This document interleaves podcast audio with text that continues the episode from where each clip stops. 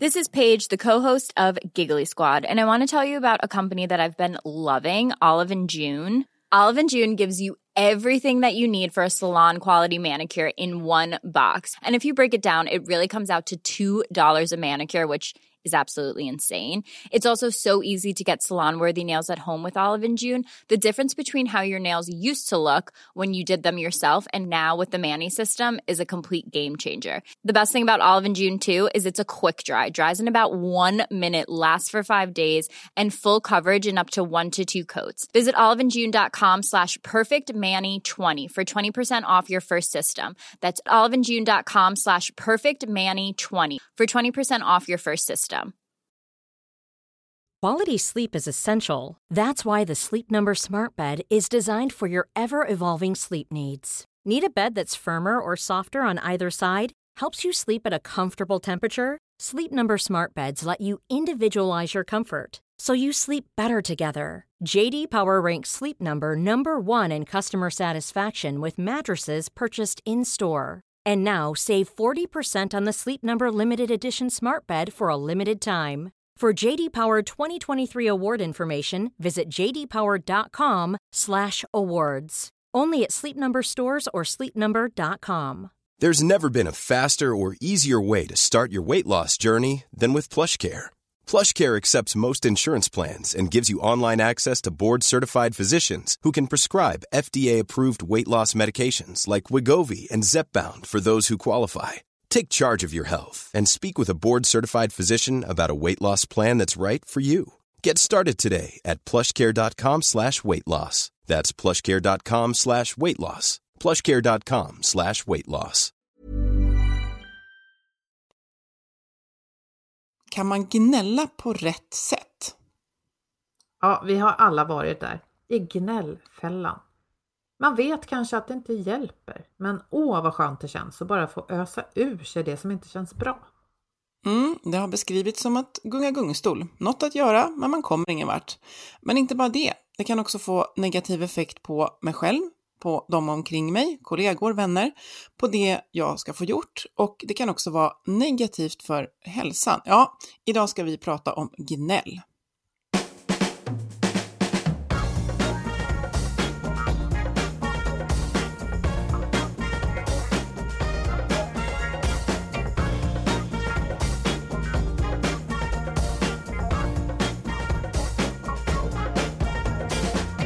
Du lyssnar på Health for Wealth. Det här är en podd om hälsa på jobbet. Trots att vi får det bättre och bättre så mår många av oss bara sämre. Mm, men så kan det inte fortsätta och därför tar vi reda på hur företag och organisationer kan bygga långsiktig hälsa och lönsamhet. Och börjar vi på jobbet sprider det sig ofta även till resten av livet. Vi är Ann-Sofie Forsmark. Jag driver företaget Oxigroup. Och Boel Stier, kommunikationskonsult. Lyssna på oss så får du nya insikter varje vecka för dig som är chef, ledare, jobbar med HR eller är medarbetare. Ja, Boel, när gnällde du sist? Ja, troligen på min son i morse för att han inte hade bäddat sin säng som jag tyckte att han skulle. Och det, ja, det har hänt ett antal gånger. Men då låter det, eh, för, för att eh, om jag ska svara på samma fråga så frågade jag min man, när gnällde jag senast? Han bara, ja men han kom igen hela tiden på mig, du är aldrig nöjd.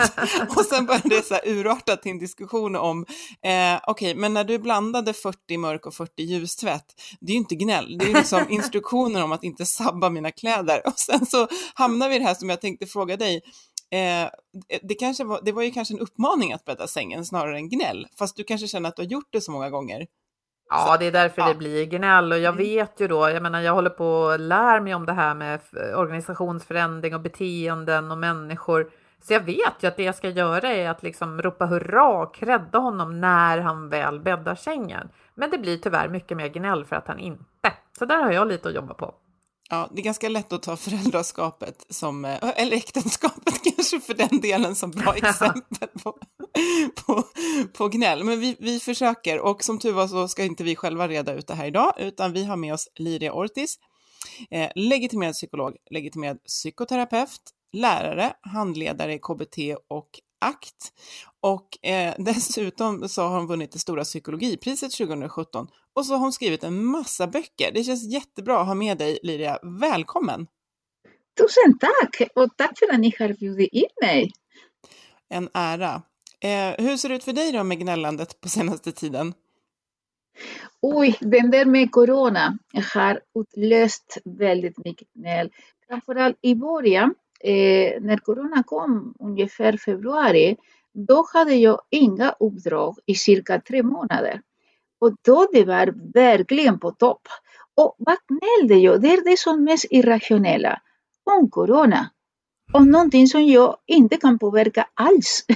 Men ändå lika väl var det men tänk om det corona inte hade kommit, då hade jag kunnat, och, och då hade det hänt, och då borde det vara, och då... Ah, alla dessa saker.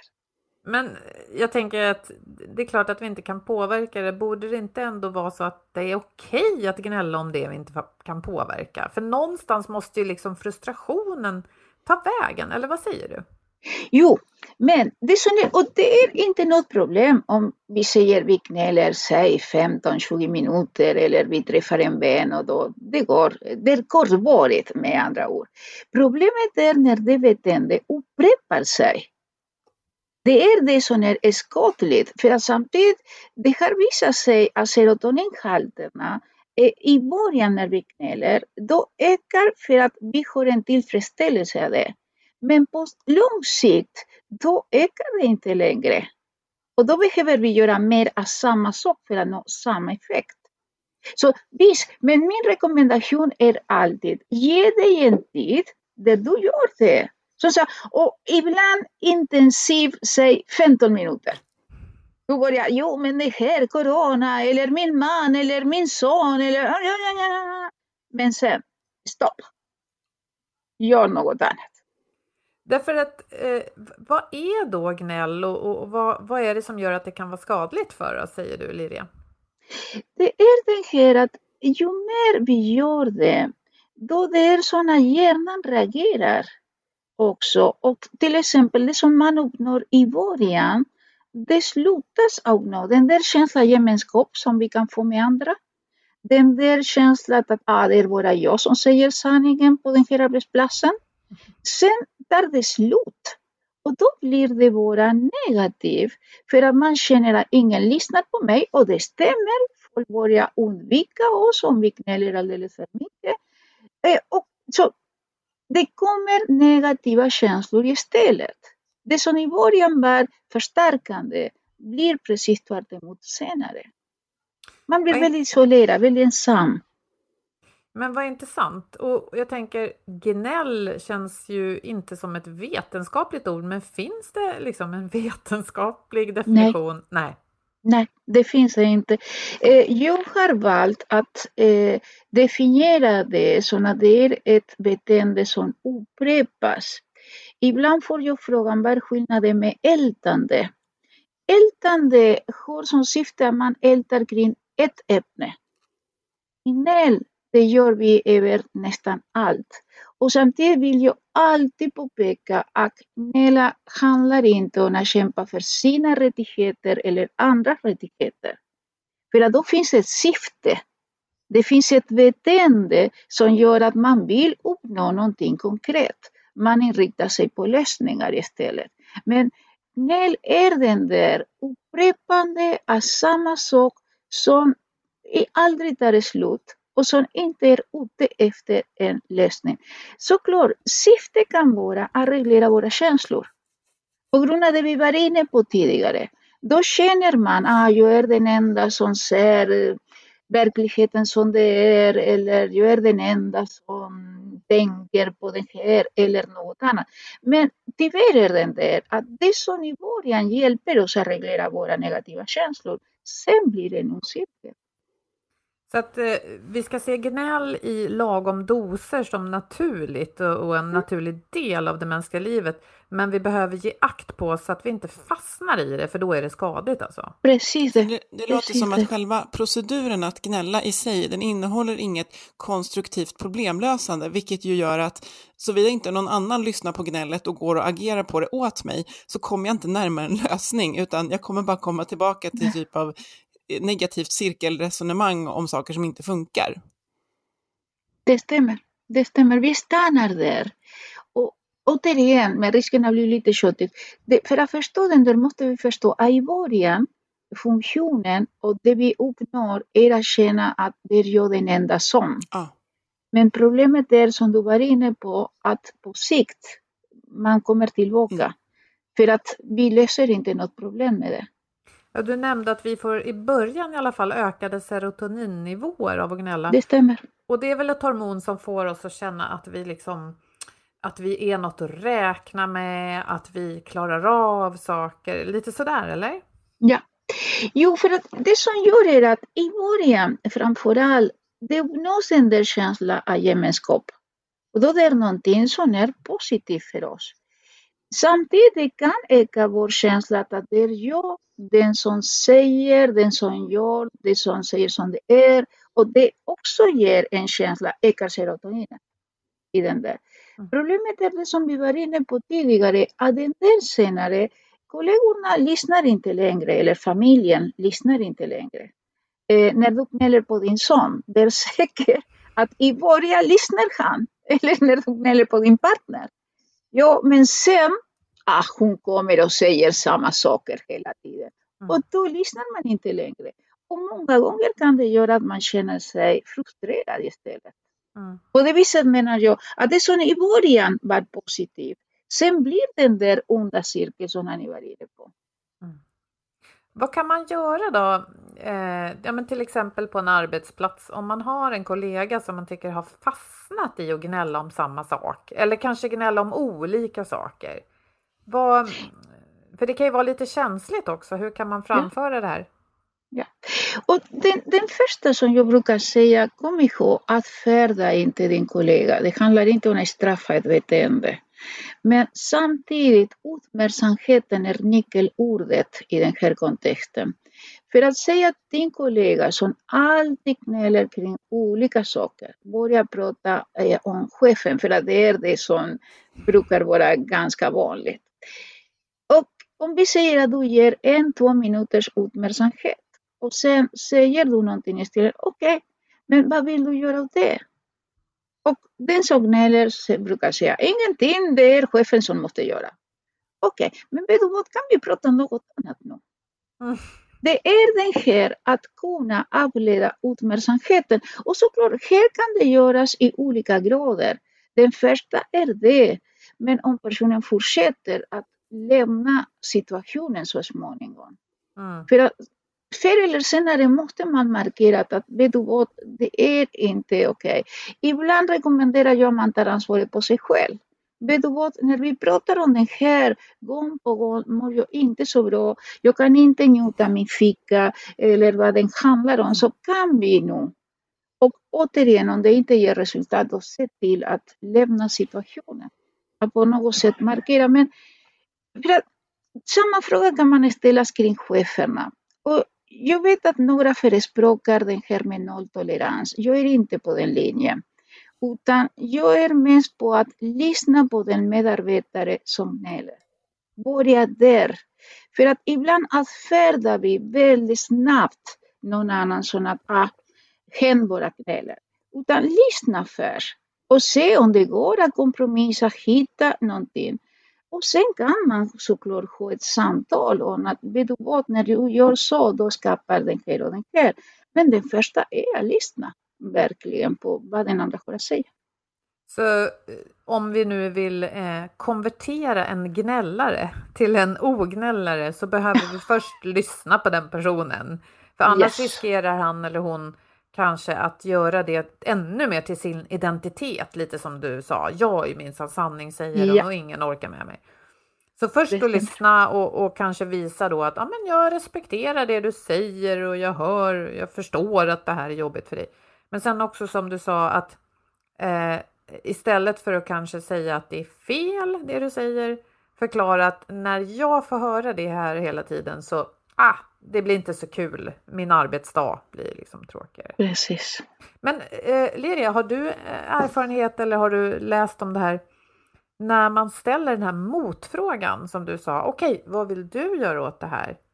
Vad, vad brukar det resultera i? Är det ett uppvaknande eller brukar det vara att man går i försvar? Tyvärr de allra flesta gånger resulterar i att vadå, det är inte mitt ansvar. Det är samhällets ansvar eh, när det handlar om corona nu, när det handlar om chefen, när det handlar om eh, våra partners, att det är den andra som måste göra någonting, inte jag. Samtidigt, det är den där, om vi bara frågar och stannar där, tyvärr brukar inte resultera i beteendeförändringar. Det som brukar resultera är att vi är konsekventa med våra egna beteenden. Till exempel, okej, okay, det är helt okej okay att du inte vet vad, de, vad man ska göra eller okej, okay, jag lyssnar på att du säger att det är chefens ansvar. Samtidigt som kan vi nog prata om något annat.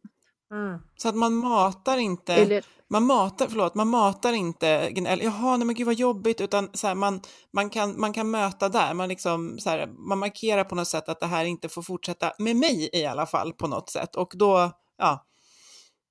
Precis. Och den där är det centrala, att vi inte fortsätter mm. att ge näring till den här. För att det är, ibland när jag föreläser brukar jag göra en övning som är lite rolig som handlar om att börja med att fråga, känner du någon som gnäller? Och alla säger jo, självklart. Hur besvärliga är de i en skala mellan 1 och 10? Och det brukar vara ganska högt. Och sen frågar jag, gnäller du? Gör du det? Ja. Hur besvärlig är du? Och då såklart, det är mycket mindre. Vi fattar våra beteenden. Vi ser inte att vi bidrar till den här. Därför är det så viktigt, det du var inne på, att inte fortsätta att ge näring, ge näring till den här. Och som sagt, nyckeln är uppmärksamhet. Mm. Mm. Så det här att ge akt på sig själv kan vara en viktig sak att ta med sig för, för eh, känner jag själv och för dig som lyssnar kanske. Du var ju inne på det här eh, Liri, att ofta gnäller man om chefen.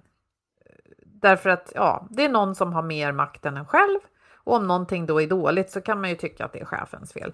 Chefer har dessutom inte alltid tid med allt de, de förväntas göra, så det kan ju vara lite svårt. Men då kanske man nästa gång man eh, Eh, sitter där och, och liksom märker att man gnäller på chefen, att man då skulle vända det till Ja, vad skulle vi kunna göra för att förändra det här? Ofta kanske det bara handlar om att faktiskt eh, eh ja, berätta för chefen om någonting som man tycker skulle förändras. Precis, att kunna på något sätt säga okej, okay. för att ibland, säg att i början, om det är en chef som man eh, man känner att chefen inte gör sitt jobb på ett bra sätt, då i början kanske är det till och med bra. För att man kan inte konkretisera i början. Vad är det som, är, som man är missnöjd med? Och senare tar man steget att prata med chefen, att prata med andra, göra någonting konkret. Då kan det vara bra. Problemet är återigen när det blir mer och mer och mer. För samtidigt har vi ett annat problem. Säg att man har gjort allt som man eh, kan göra. Man har pratat med chefen, man har gått till facket, man har, vad vet jag, gjort allt som möjligt. Ingenting har gett resultat. Då såklart att den här kommer att resultera i mer gnäll. Mer och mer och mer. För att ja, många gånger chefen har inte den där, lyssnar inte att färda allt sånt att ni bara gnäller, eh, ni är bara kritiska och, och så vidare. Så det kan också vara att, att det är som någon sorts ventil för organisationen. Mm. Därför många gånger brukar jag säga att, att på organisatorisk nivå måste man kunna ge plats för att medarbetarna ska uttrycka att de är missnöjda med något. Och lyssna. Och inte vara som så. För den där har jag fått som, vad ska man säga, kommentarer så pass många gånger. Medarbetarna som säger jo men jag har pratat med min chef. Men nej, chefen säger bara att men det här går ingenting att göra någonting åt det eller avfärda en. Eller, och då såklart. Då fastnar man i gnället. Det var ju precis det du sa där i början, att man kan inte avfärda. Så, att, eh, inte. Eh, så det är viktigt att visa.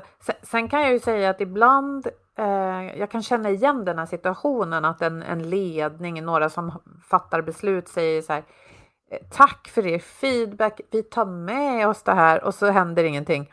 Och så blir det ett mönster och då, då kan man ju lätt bli lite uppgiven mm. naturligtvis. För jag tänker, där kommer vi ju in på, nu har vi pratat om hur man eh, liksom kan bemöta gnäll, att liksom, det, det, är ju det är upp till mig att välja hur, hur jag bemöter det och, och liksom, ja, jag kan inte jag kan inte bestämma att någon ska sluta gnälla, men jag kan välja hur jag bemöter det, både i, i ledarposition eller anhörigposition, eller man ska säga. Men, men då landar vi lite i det här, om jag är då en som känner att jag har gnällt, eh, jag har, tycker att jag kanske har försökt att vara konstruktiv och klaga på ett, eller inte klaga, ja, komma med konstruktiva förslag, men nu så märker jag att det får ingen effekt. Hur gör jag för att själv sluta klaga? Mm. Då är det så att om du har det, den första som kanske ska man tänka att vår hjärna lurar oss. Vi säger till oss själva, jag har gjort allt. Kom ihåg, det är ingen som kan göra allt. Så börja gärna med att konsultera andra. Konsultera dina kollegor, konsultera, vad vet jag, andra som kan ge dig vägledning om hur skulle man kunna göra på ett effektivare sätt. Och sen, om det är så att du känner att det händer absolut ingenting, har du möjlighet att gå någon annanstans, att arbeta någon annanstans. Om du inte har den möjligheten, du arbetar med dig själv för att kunna acceptera just nu, och den här är central, just nu kan du inte påverka situationen. Hur kan du överleva? Det, det låter lite starkt, den här situationen, den här chefen eller vad den handlar om under en tid. Samtidigt som det som ger hopp i sådana situationer är att börja förbereda sig för en förändring. Säga nu kör du fast, du har småbarnsförälder, förlåt, du är småbarnsförälder eller något annat och då kan du inte gå vidare och bara lämna jobbet. Okay. Då förbered dig. När saker och ting blir lite bättre om ett år kan du börja plugga något annat, kan du börja fråga efter andra jobb. För att annars som sagt, om vi bara accepterar utan att kämpa för någon förändring, det kommer att påverka vår psykiska eh, hälsa väldigt negativt. Utan det är den där kombinationen som är ibland jättesvår, men samtidigt väldigt hjälpsam att acceptera just nu kan du inte förändra något. Samtidigt börja förbereda dig för att kunna lämna platsen om det är så att nej, du gjorde allt som du kunde och det kommer inte att förändras. För att ibland, det beror på allvar i situationer såklart. Ibland väntar man och kanske chefen lämnar organisationen eller det finns andra förändringar. Men jag brukar säga, vänta inte på att det ska lösa sig själv, utan gör gärna någonting. Förbered dig för att, okay, du kan inte påverka just nu, men i framtiden. Och det är väl ett mer konstruktivt sätt att hantera sånt som man upplever är problem då? För att eh, som du säger, man, om man upptäcker att man gnäller om någonting ofta, då kan man ju passa på sig själv och tänka, okej, okay, vad har jag gjort för att ja. förändra eller förbättra situationen? Sen kanske man gör det man kan och då har vi blivit konstruktiva istället för gnälliga. Ja. Men om det faktiskt inte går, istället för att återigen hamna i gnällfällan, att göra vad vi kan, som du säger, fundera på om man skulle kunna byta jobb. Eh, mm. Och om det inte går just nu så kanske de här barnen man är ensamstående förälder till faktiskt blir äldre om några år och då kan man göra det då. Och då, eh, jag tänker att just den här känslan av att jag själv har inflytande över situationen det känns som att du säger att den hjälper oss att skydda oss från gnäll. Liksom. Oh, ja. Jo, för att känslan av kontroll brukar hjälpa oss vanligtvis. Det som i sådana kontexter orsakar psykisk ohälsa är när vi känner att jag kan inte göra någonting. Och sen hjärnan lurar oss också där. Hjärnan säger den här kommer alltid att vara så. Och då såklart, vi mår jättedåligt av den där. Mm. kommer jag alltid att ha samma chef, jag kommer alltid att ha samma kollegor, jag kommer alltid att ha samma... Wow! Då, då såklart blir det jättejobbigt. Mm. Om vi tänker, jo, just nu är det så, det är jobbigt. Det handlar inte om att färda det, det är jobbigt. Samtidigt som jag håller på att förbereda mig på mm. att i framtiden kunna göra något annat. Jag vet, jag, det är sådana jag kan lyssna, eh, lyssnarnas tankar. Jag vet att om det är någon lyssnare som är ensam, ensamstående så jag säga, jo Liria, men jag har inte tid. det stämmer. Det är jobbigt. Samtidigt som, tänk på att ibland kan man introducera nya rutiner. Istället för att titta på TV kan du gå någon kurs på distans. Eh, istället, jag menar att förbereda sig på lång sikt, att det är någonting. För att det ökar hopp, helt enkelt. Och det kommer att hjälpa att stå ut i de svåra stunder. Jag tänker också på eh, om man märker att man gnäller och man märker att man kanske inte har så mycket inflytande, man är inte chef, man är inte beslutsfattare.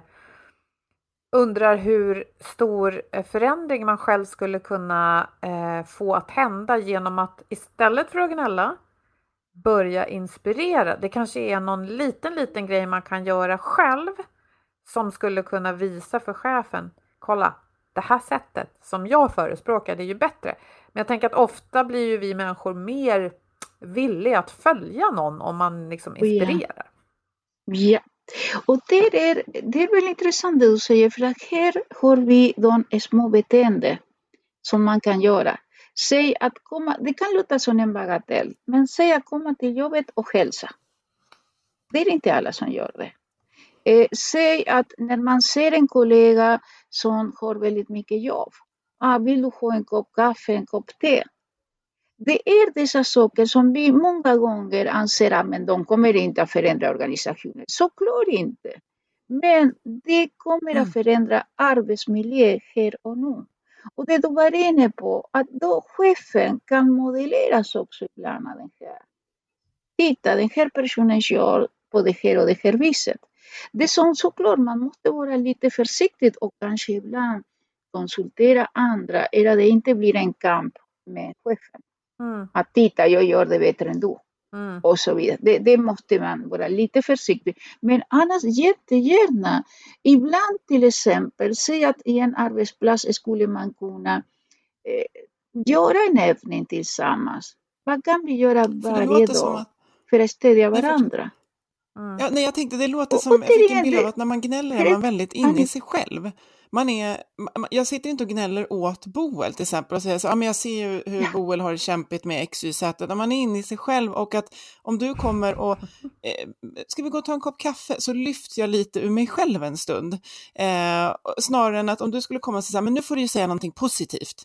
Det, det kanske inte jag är mottaglig för när jag sitter och gungar som allra bäst i min gnällstol. Men däremot att någon kommer och liksom bara, jag, jag, får flytta mitt fokus från mig själv en liten stund, så får jag i stunden hjälp med min akuta arbetsmiljö, även om jag förmodligen, om jag är en gnällig person, kommer återgå till att gnälla. Men just där kan vi hjälpa oss själva och varandra. Ja.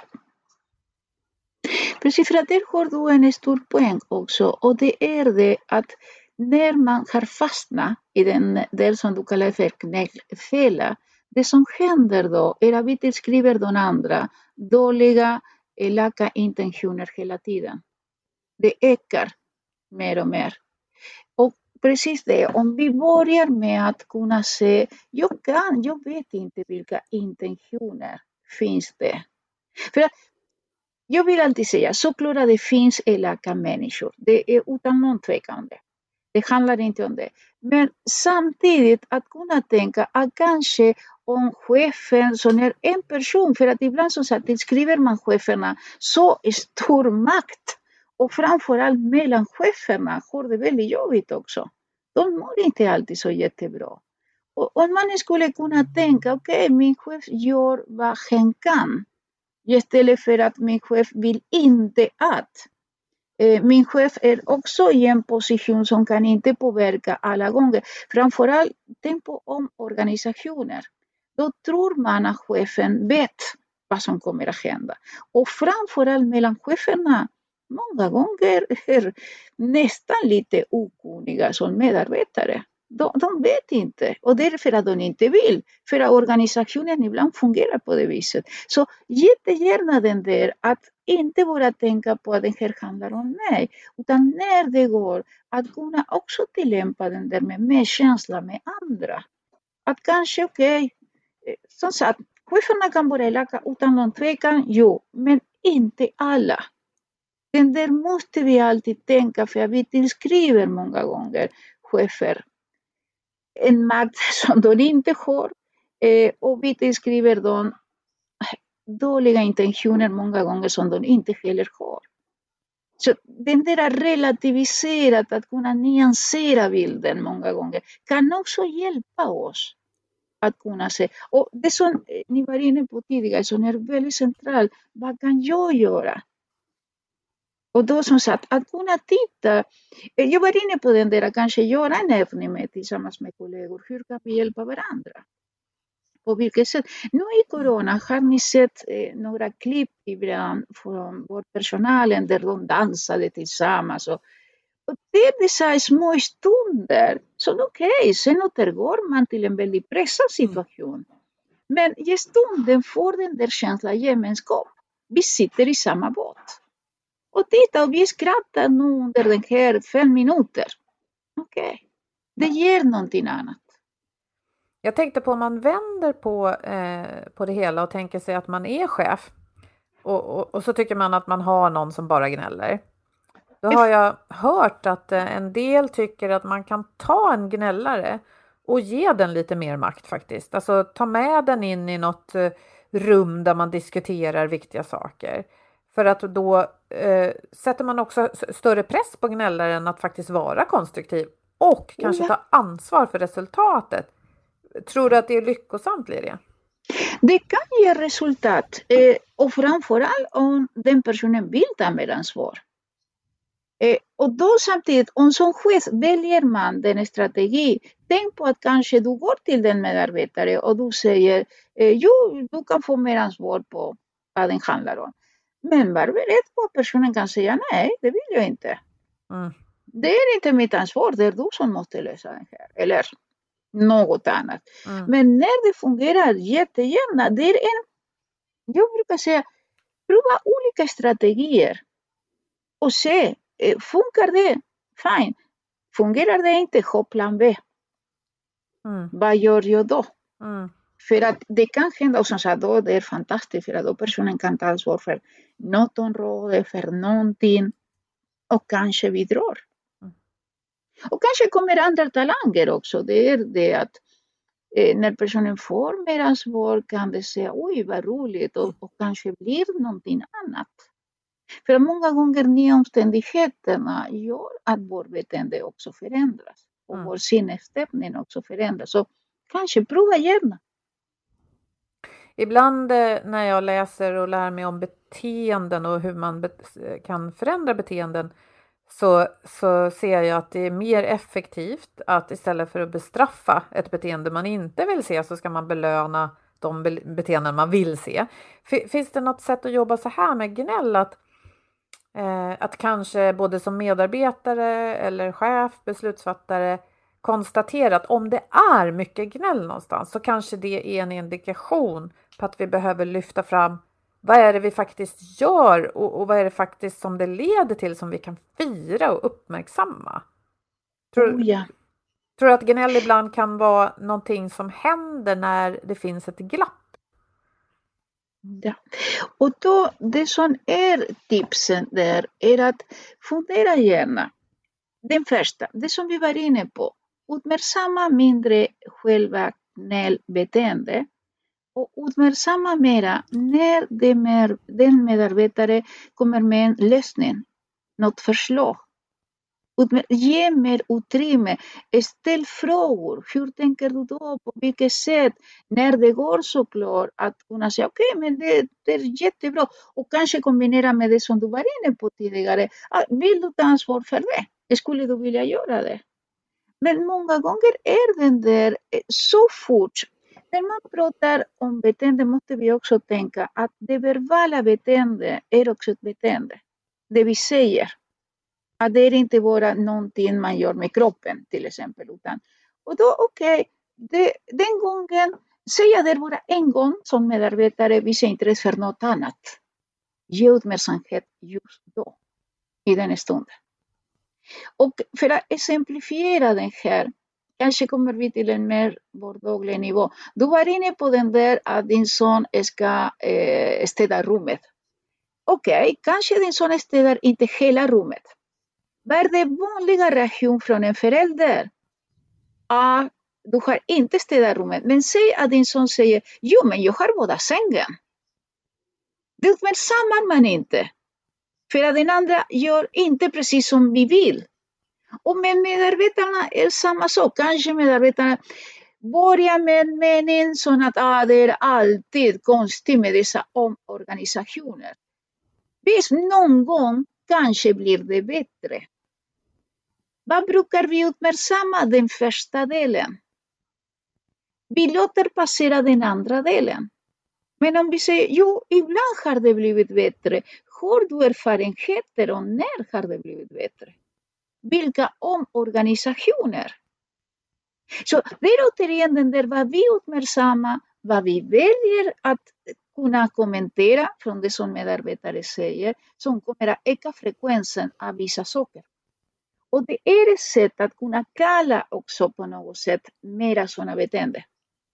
Att titta. För att ibland är det omedvetet såklart, men någonstans känner man, oj, chefen uppmärksammade att jag har sådana erfarenheter. Ah, och då känner man sig uppskattad. Och såklart, det är en fin balans många gånger att eh, hitta en balans, menar inte att färda den första delen. Kanske låter lite avancerat, men ibland är den där att börja, eh, jo, om organisationer kan vara lite jobbiga, samtidigt som du säger att du har haft en bra erfarenhet. Och varför den här? För att då visar vi att jag lyssnade på det du hade att säga, att om organisationer är jobbiga, och sen kommer man med samtidigt som. Det vill säga, det kan finnas i samma plan, i samma tanke, att du har haft den här erfarenheten. Och då såklart, många gånger, det, det handlar väldigt mycket om, återigen om vad vi väljer att uppmärksamma. Mm. Och för att knyta ihop då så kan vi konstatera att när vi gnäller så väljer vi ju helt klart att uppmärksamma det som inte funkar och det som inte känns bra. Det är okej okay. och kanske ska vi kalla det för att vädra då, Liria, när vi liksom en kvart sådär spiller. Mm. Men att någonstans när vi fastnar i ett mönster av att bara prata negativt, då har vi gått i gnällfällan. Att vi förstår att vi, vi, vi, vi kom, när jag gnäller så kommer jag eh, jag kommer få gnälla igen, är det det jag vill? Eller vill jag gnälla av mig och sen, okej, okay, men nu då, hur gör vi framåt? Och jag tänker just att om det är någonstans man kan öva på att inte gnälla så kanske det är just med omorganisationer eh, som ett konkret exempel, men också väder och såna små vardagliga grejer där man kan öva på att vända gnället till något annat. Men ibland är det, jag håller med, få, få gunga lite gnällgungstol en liten stund, men att förstå att det här behöver jag komma ur. Jag får en liten liksom, kick av det här i början, men, men det, det blir inte bra i det långa. Det här tror jag vi kan verkligen eh, utgå från oss själva, möta varandra i både privat och på, på arbetsplatsen. Mm. Precis, för jag har en väninna som, eh, hon var en av de första som jag kände när jag kom till Sverige. Och eh, vi har haft kontakt i många år. Och vi noterade att ju äldre vi blir, mer gnäller vi. Och om vad då? Om hälsan framför allt. Att vi har krämpor, vi, har, vi måste besöka läkare, vad vet jag. Och då när vi noterade det, då kom vi överens. Okej, okay, de första 15 minuter kommer vi att gnälla om allt och alla. Våra partners, eh, din dotter, vad du vill. Men sen kommer vi att prata om något annat. Och det är precis som du var inne på, det är jätteskönt. En, en öppning som jag brukar göra ibland också i föreläsningar är den där, prova att gnälla väldigt koncentrera en minut på vädret. För att det brukar vara så, när det är varmt, då gnäller vi för att det är varmt. När det är kallt, för att det är kallt. Okej, okay, och då får vi den känslan, ah, det är skönt att göra det. Fan, gör det. Det handlar inte om det. Det är när det blir repetitivt och det påverkar oss negativt. Men annars att göra det då och då, såklart, det är helt okej. Okay.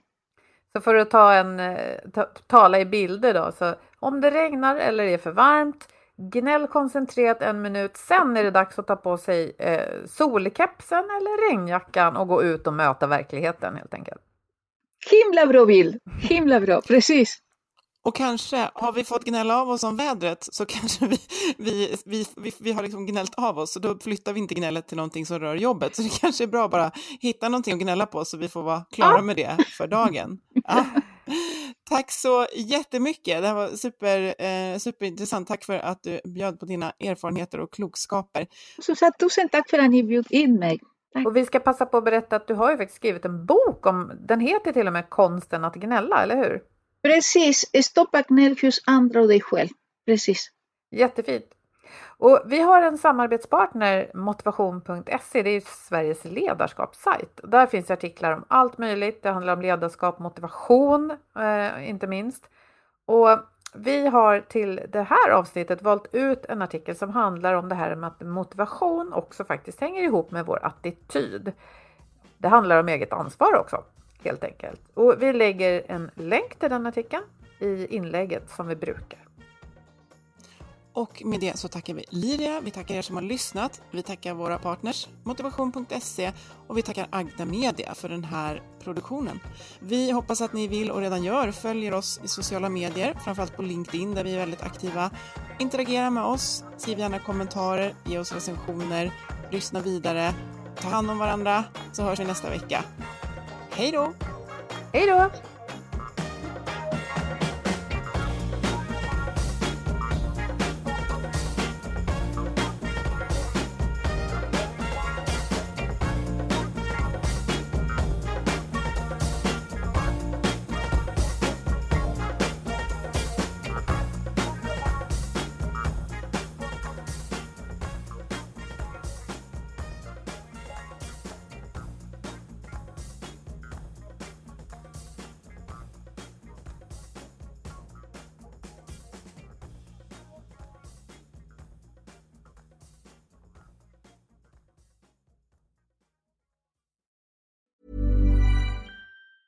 Mom deserves the best, and there's no better place to shop for Mother's Day than Whole Foods Market. They're your destination for unbeatable savings, from premium gifts to show-stopping flowers and irresistible desserts. Start by saving 33% with Prime on all body care and candles. Then get a 15-stem bunch of tulips for just $9.99 each with Prime. Round out Mom's menu with festive rosé, irresistible berry chantilly cake, and more special treats. Come celebrate Mother's Day at Whole Foods Market.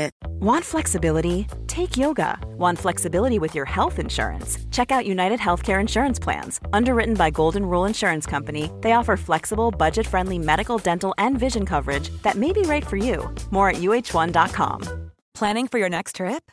Elevate your travel style with Quince. Quince has all the jet setting essentials you'll want for your next getaway, like European linen, premium luggage options, buttery soft Italian leather bags, and so much more and is all priced at 50 to 80% less than similar brands.